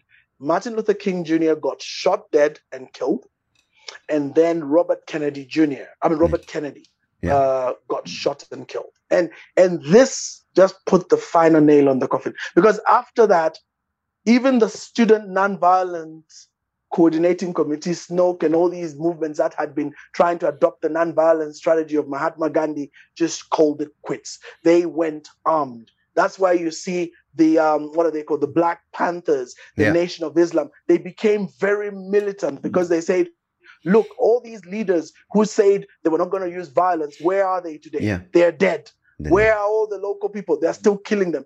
How many blacks are being locked up? There are many. How, you know, so the whole yeah. thing wasn't. And then of course Muhammad Ali refused to go fight Vietnamese, and you know it, it just became a very, very, very, very tough time. And you see religion in the center of all that, and that's what really, you know, hurts my heart because even if you come home, let's come home right here in Africa, and you go all the way down south to South Africa. Mm. I can tell you, most people don't know this. But the Dutch Reformed Church, I always say this. Now, I know they repented for this. You know, they did a whole thing in 19, whatever year that was, 1985 or 86, when it was just no longer politically correct to do it. So they came out and said, nah, we don't support. But I can tell you, yeah. that if you go back 40 years ago, they were at the forefront. The Dutch Reformed Church was at the forefront of discouraging miscegenation. They had literally doctrine in their books saying mm-hmm. miscegenation of races is sin. They had doctrine in their books that say black people are evil. Yeah. They are cursed. And so whites must separate from mm. blacks. And so when you also factor in that the Boers had undergone a lot of mistreatment under the the, the British in yeah. the 1890s, 1900, I mean, concentration camps were rife in, in South Africa at that time as yeah, the British yeah. were. Yeah. That's after the and, Boer And then War, when the Boers, when that, you know what I mean? So, you know, even Mahatma Gandhi comes from that background. Yeah. So when, when the whole thing opened up, and now everybody started trying to get the piece of the pie, starting to get their life going. What happened is the black people, the French who, you know, became South Africans, Huguenots especially, the British who decided to remain, were doing better than the Afrikaners, the Boers. Yeah. So the Boers were very bitter about this there was a social imbalance. Yeah. And who was the people to pick on? The, the Africans. Yeah, yeah. Yes. The so they yeah. so so so the Dutch Reformed Church and the National Party began to formulate information around pushing for the Group Areas Act. Let us take back our position as Afrikaners. Let's take our place. Mm-hmm. And they used religion powerfully. Do you see how evil these people are? And the tool seems to be it seems to be a common tool which is being used by evil people and the yeah. and it seems yeah. that color nationality culture none of that matters because it's there in every race has done it, and sadly, more towards. In fact, I'm I'm I'm happy, Sandeep, you've brought that up. Let me use an example now of Islam. Yeah. And I'm going to use history. You yeah. see, because you can't argue with history. I'm not going to recount any of my feelings. I'm going to recount history. Yeah. Because a lot of people tell me, nah, but Islam is an is is, is, is a religion of peace. Mm. I think it is. I think it is. In all honesty, I think it is. But you see, that doesn't change the fact that it's got people in it, just like Christianity, who do their own thing. Yeah. So let's go with uh, Islam now for a moment. And I'm going to use Africa and I'm going to use the eastern coast, mm-hmm. what we call the Indian Ocean coast. Yeah. Okay. We did have something called the Trans Arabic slave trade here in Africa. Yeah. And the Trans Arabic slave trade did just as much harm in terms of transporting people from Africa into the Arabian Peninsula and even all the way up to the Indian subcontinent, mm. as much as it did the, the, as the transatlantic slave trade did. Yeah. Same numbers. Conservatively, 20 to 30 million on each side. Whoa. Unrecorded, people are saying 120 to 150 million in total. My God. Scary number, brother. Yeah. Now, here's where it gets interesting.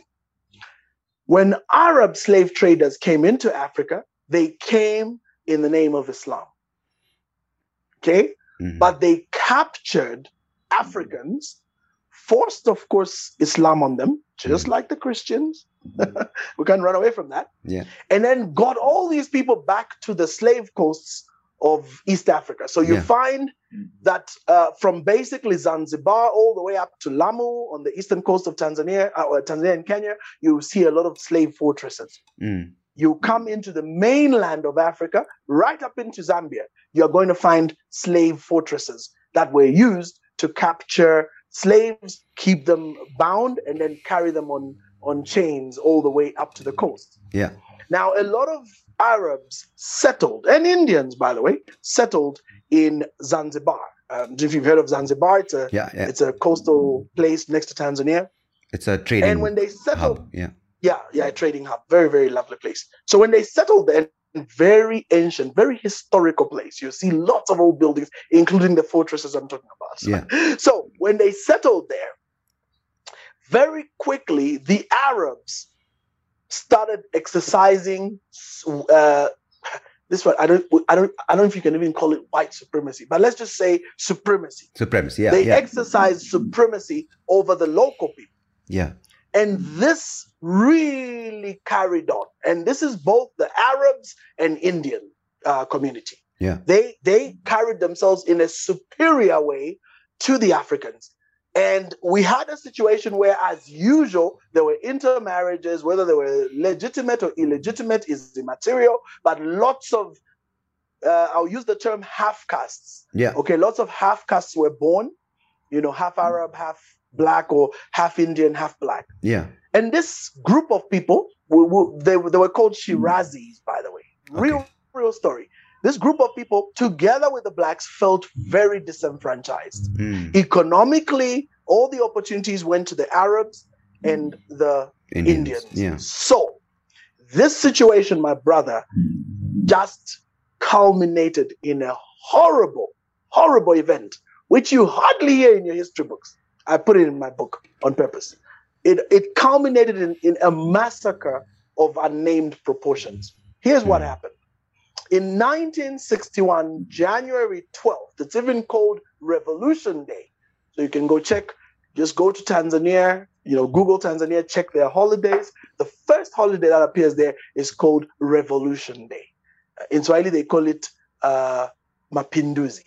Mm-hmm. So it's revolution. You know what happened on that day, my brother? I won't go into details, but here's what happened. The black people had had it. Mm. So a revolt began, triggered by some Ugandan guy called Okello. And from nowhere, Africans arose in their thousands. This is so sad. There's video footage of what I'm telling you. And they went and dragged all Arabs and Indian people men, women, children, carried them in convoys to the center of the island and massacred them. Mm. In seven days, uh, Sandeep, we had the, nobody ever wants to give the real figures, but somewhere between 4,000 to 20,000 people were systematically butchered. By the African. Just locals. imagine. Yeah. Yes, by the Africans. Yes, real. And it didn't just end in Zanzibar, it spilled over into the main coast city of that time, it was called Tanganyika. And we had the same situation again. Groups of Africans were going, capturing Arabs, dragging them out of their shops, and killing them. Yeah. Now, remember, these were Muslims. Yeah. So, Muslims killing other Muslims. Yeah. My story is not made up. You can go. There is footage from the Reuters, uh, British BBC of that era. They captured some of these events. Yeah. But the most telling, it's crazy. That, that's why I remember that. I said, oh my God, I have to tell you this for your listeners. Yeah. Eh, but the, the scariest, there was an a, there was a crew an Italian crew that were doing some crazy movies back in that day. I keep forgetting their names, but they were doing these crazy movies about the world and being mad. And, and you know, they were Italian, so they were just mad daredevil guys, right? They would yeah. go right in the middle of the whole thing and film, right? Yeah. This was like in the 60s, you know, if you remember Cannibal Holocaust, that whole thing, you know, mm-hmm. that group. They were crazy, crazy in the 60s and 70s. So they were filming these things, and this this crew flew a helicopter into Zanzibar and flew around the entire country, capturing people being executed. It's okay. there. The footage is mm. there. The footage is there. Oof, yeah. So this is this is what religion can do. You know, this is what happens when a group of people oppress another group of people mentally. There's always that one day when something regardless of culture or yeah. color. Yeah. No, it's such a, you know, I think I think what's amazing is your fight, however uphill it seems. And I think I really thank you for sharing the various examples because what tends to happen, as you said, it ends up being, or people might think, oh, it's black versus white, or it's Hindu versus Muslim, or Christian versus, um, or a subsect of Christianity versus another subsect. But I think the examples go to show that it's it's not any one race or religion. It's just a tool of religion, how misused it is. Correct. While it does have, um, while the, the teachings can have a spiritual direction, which no one is willing to open their eyes to. But I think it's just uh, amazingly heavy and also disheartening to hear some of these stories. But I think it's so important that you've shared them. And thank you yeah. so much for taking the time to share all this and for the work you're doing. And I really hope that there is, you know, a light at the end of the tunnel. And for people who want to hear or read your book, can you tell me where they can find it, the name of the book, so I can put it down and they can hear it and go read the book? Absolutely, I'm gonna I'm gonna send you the link uh, for mm-hmm. the for the for Amazon. It's on Amazon. And, okay. Uh, it's in all in three formats so far. We're working on the fourth one, which is the audio. And I, when you said audio, I said, "Oh, Jesus!" Yeah, I'm I'm excited. And, and the name of the audio. book is uh, what is it called, Reverend Walter? The major reasons Africa is poor. Five major okay. reasons Africa is poor. So it's an Amazon. And of course, the subtitle is a deeply, a deeply retrospective analysis of the causative factors and what we can do to overcome them. So the, the, the whole idea behind naming the poverty of Africa, religion, whatever, isn't about just gloating and ending at that and blaming someone, but it's about then moving to the solutions of which I'm doing a new book, but I do mention them. And in closing your podcast, I think just to bring some fresh air, let me just highlight the five, the seven keys we'll have to get as Africans yeah. to overcome. Yes. And I'll be very quick with this. No, I think so this is applicable even to people in India because it's not isolated to one nation, even though there might be undertones you know I mean, which are. I mean, yeah. I've, I've done Absolutely, I've done so much studies, Sandeep, on India because you see, you know, and again, I want I don't want to kind of divert, yeah, and go in a different direction, but but it's so interesting when you study the Indian subcontinent yeah. and the issues you guys went through. You know, right up into 1948, Lord, Lord Mountbatten or whatever his name was, yeah, and yeah. and you know, Pakistan, the formation of that state, yeah, you know, with the Hindu and, yeah. and and and now the other day, the other day, I come across another uh, person like you, and he's doing this video on Mahatma Gandhi. I'm like, oh! you know, it was it was so painful because you know you have this image of Mahatma Gandhi that's so different, and then this guy just comes and rips him to shreds. Like Jesus, that's just heavy, heavy. Mm. And and I know this guy because he's he's been he's very vocal. I mean, I've literally copied him and put him on my wall when he goes on with the, about the British, but I just didn't know how much it goes into, mm-hmm. you know, ripping apart some of the images that we have of some of these people. So you realize that history is very interesting. And, and the Indian subcontinent is so interesting for me because we see very similar stories. Yeah. We see how the British boomed, how the mm-hmm. British messed people up. The whole issue of Pakistan is very sad, yeah. to say the least. Because yeah. this, you're essentially the same people. You're essentially the same people. Yeah. It's just religion. Yeah. That just split you. And, and, and it's so unfortunate that that could happen. But there you are. I mean, and, and, and I think it all falls squarely on the British. So anyway, number one. Number one, the seven keys. Let's let's let's hear it, Reverend Walter. So number one, take responsibility. It's nice to blame white people, okay? It's mm. nice to blame corrupt leaders. It's nice to blame whatever you want to blame. But the truth is, blame disempowers. Yeah. And that's that's one thing people must understand. Blame disempowers. Blame shifts power because responsibility is the ability to respond. You see? So we respond to ability, hence responsibility. Now, when we choose to blame someone else, what we're doing is we're shirking our responsibility. We're passing it on to someone else. And yes, these white people did horrible things. Yes, these colonizers, whatever, yeah, da da da da da da da da. But we must take responsibility. We played a role. Yeah. We played a role. We, as Africans, mm-hmm. through my ancestors, accepted these white people. We, as Africans, through my ancestors, sold my brothers and sisters into slavery. Yeah. We, as Africans, through my forefathers, chose to misuse the resources that were left yeah. by these colonizers. We, through my presidents and through my leaders, got us to where we are. Yeah. You see, that's collective. And I can't run away from that because their blood courses through my blood. Yeah. They have a father status in this nation. So, by virtue of that father connection, I am just as guilty as he is. Yeah. I don't know if that makes sense. No, but I think the idea of taking up responsibility is a great starting place, right? Because how much can you keep blaming? Because it never yeah. ends and the blame can always shift. But when you take responsibility, you are putting that power back in your hands, and how much ever you can do, it's still one step in the right direction. Exactly. Correct. So number one, we must take responsibility, and, and painful as it may be, it doesn't matter what issue it is in life. You must take responsibility. So, so Africa, we must take responsibility. Then number two, we must we must raise our standard. Yeah. Okay, so are we happy where we are? Hell no. Mm. okay, so so if we're not happy where we are, then let's raise those standards. Yeah. We can't keep living in mediocrity and excusing this as an African thing. You know, like time, in the African time. Uh, you know, ah, this is Africa. No, oh, yeah, you know, yeah. here in Africa. Oh, no, no, no. We have to reach a point where, as people, we say, hell no. We're not going to continue in this state. We have to do something about Aspire it. So we're raising the standard. standard. We're raising the bar. Yeah. Absolutely. And we're gonna really work on that. I don't care. We don't have roads, we don't have hospitals. I don't care. We're gonna make it happen. Yeah. Okay, so let's raise those bars. And then let's not and by the way, when raising a bar, raise a bar against yourself. I always say that.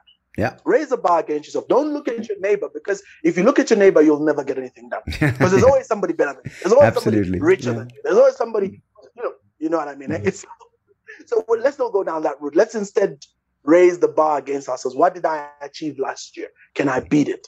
Okay, yeah. great. So what have, what have I done? You know, just like that. So let's all raise the bar and go for a higher standard. Number three, this is the heart. This is the crux. This is the heart.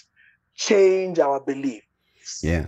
Now, you know, when I say that, people think I'm saying let's drop Christianity or whatever. That's not what I'm saying.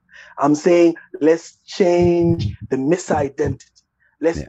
change the miseducation. Let's mm. change the messed up programming that is deeply in our subconscious mind that causes us to operate in misalignment. Because you see, when you're not aligned, it doesn't matter what you do, yeah. you will never achieve optimum performance. Absolutely. Absolutely. you know what I mean? Huh? You just cannot a- achieve optimum performance. You will always operate in gear two, for lack of a better word. Those who understand cars and shift yeah, and yeah, stick shift. Yeah. So you're always in gear two. You're not in gear five. You're not cruising. You're just in two. And that means you're underperforming. This thing could go faster, mm. but you're just going at, you know, 40 kilometers per hour, revving like hell, you know, burning all the gas, but you're not yeah. going anywhere in terms of distance. You're so this is yeah. the problem with beliefs. Beliefs are unwritten commands deep in your subconscious mind, and a lot of Africans have them. Yeah. Because they have been inculcated mm. for centuries. So we must break these beliefs. And if it means shattering those idols they call the image of Jesus, if it means breaking white supremacy, if it means shattering his religious institutions, heck, let's do it. Yeah. Now, you see, that's that's not nice because some people actually say, "Hey, you're a reverend. The only reason why you're embracing that Christianity of yours is because you live by it." No, I don't. No, I don't. Yeah. I'm supported by God. I don't live off people. I don't live off Christianity. And that's what people have to understand. This yeah. is about liberating people and helping them find who they are. Yeah. They must find who they mm-hmm. are. All right. So, the, but the problem is we have empires and institutions around Christianity, and these empires must con- mm-hmm. continue at all costs. If it means fleece the entire population so that you can sustain these mm-hmm. things, they will do it. That's they the changing of beliefs. You need to change very that. Yeah. Touchy, very touchy. Number four, change our strategy. Look, Sandeep, 1963, May 1st, 40 of the greatest forefathers of our modern era met in Addis Ababa, Ethiopia, mm-hmm. to, to propound on what mm-hmm. became the Organization of Africa Unity. Mm-hmm. We were going to turn Africa into a mm-hmm. United States of Africa. We were going to bring all these countries together and become a superpower and be counted and sit at the proverbial table. Anyway, so here we are. 59 years later, my brother. 59 years later. I don't know. I, I, it's even sad. I don't know if we're worse or better. I, am I'm, I'm still trying to figure that out. Mm. But we're certainly nowhere near what we wanted. yeah. What yeah. our forefathers wanted. We're nowhere near that.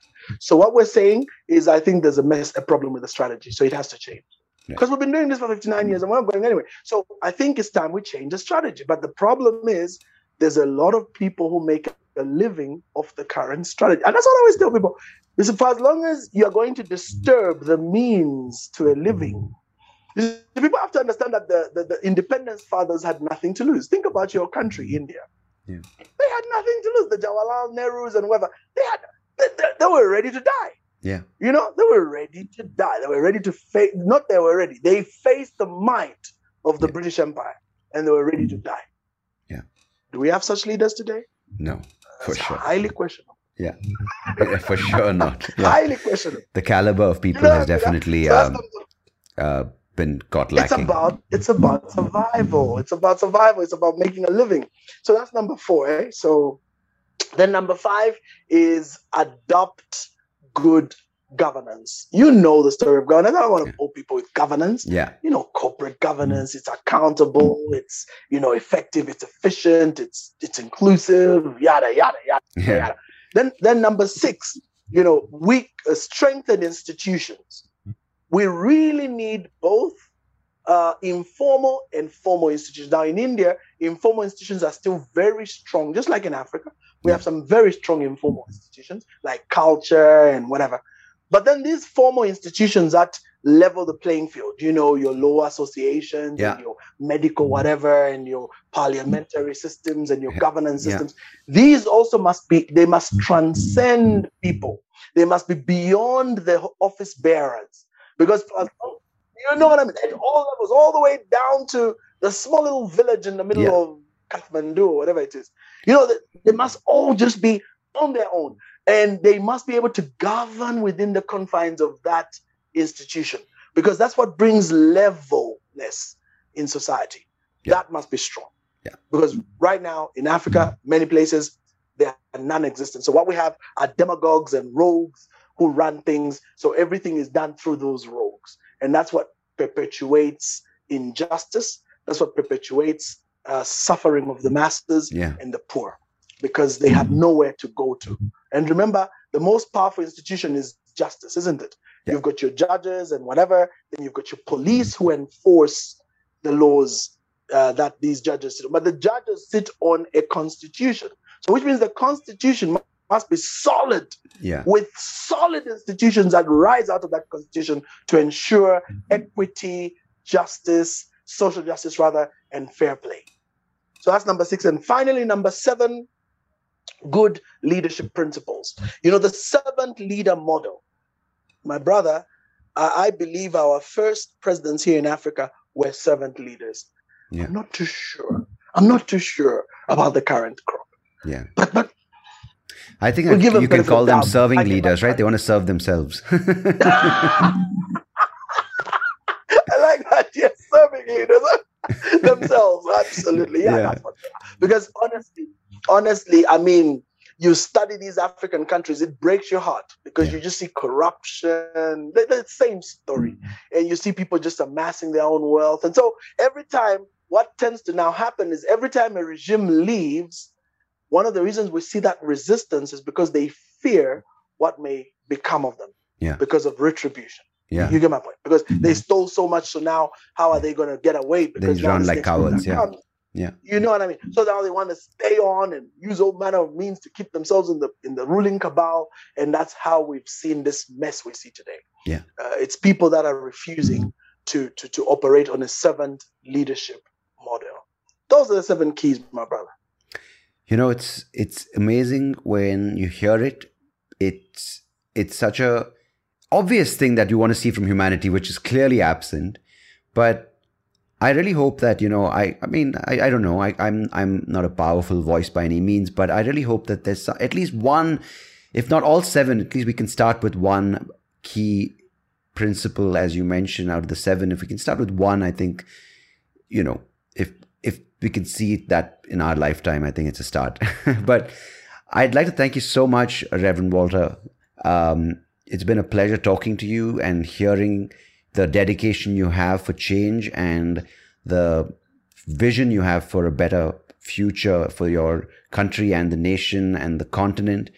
Um, so I think on behalf of everyone listening, um, I'd really like to salute the work you're doing and to thank you, uh, Reverend Walter Mwambazi, for being on the podcast and on this episode and sharing your story and your love for your country and a better future for your country on this episode of the Soapy Rao Show. So appreciate it and I thank you. Indeed, uh, Sandeep, very, very grateful for this chance. It's always good to talk to somebody from a completely different part of the world. Yeah. And, and, and realize that, you know, you have these common areas that you share. Yeah. And uh, to all the listeners on the show, thank you so much. Please go to my my platforms. I'll share them to Sandeep and they will probably be on the comment section or whatever it is yes. you'll be able to see them there and i do have groups where we're doing coaching and mentoring and this mainly centered around business and life coaching with an ideal to get people to self-discovery because i believe that's where the problem remember miseducation and misidentity yes.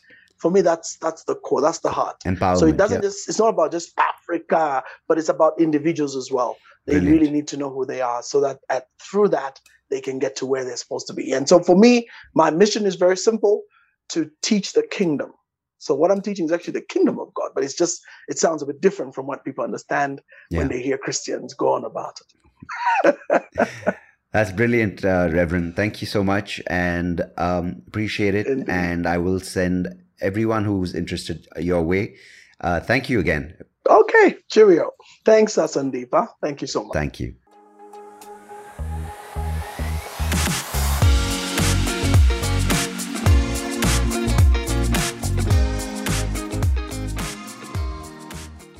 Hey, thank you so much for listening to this episode.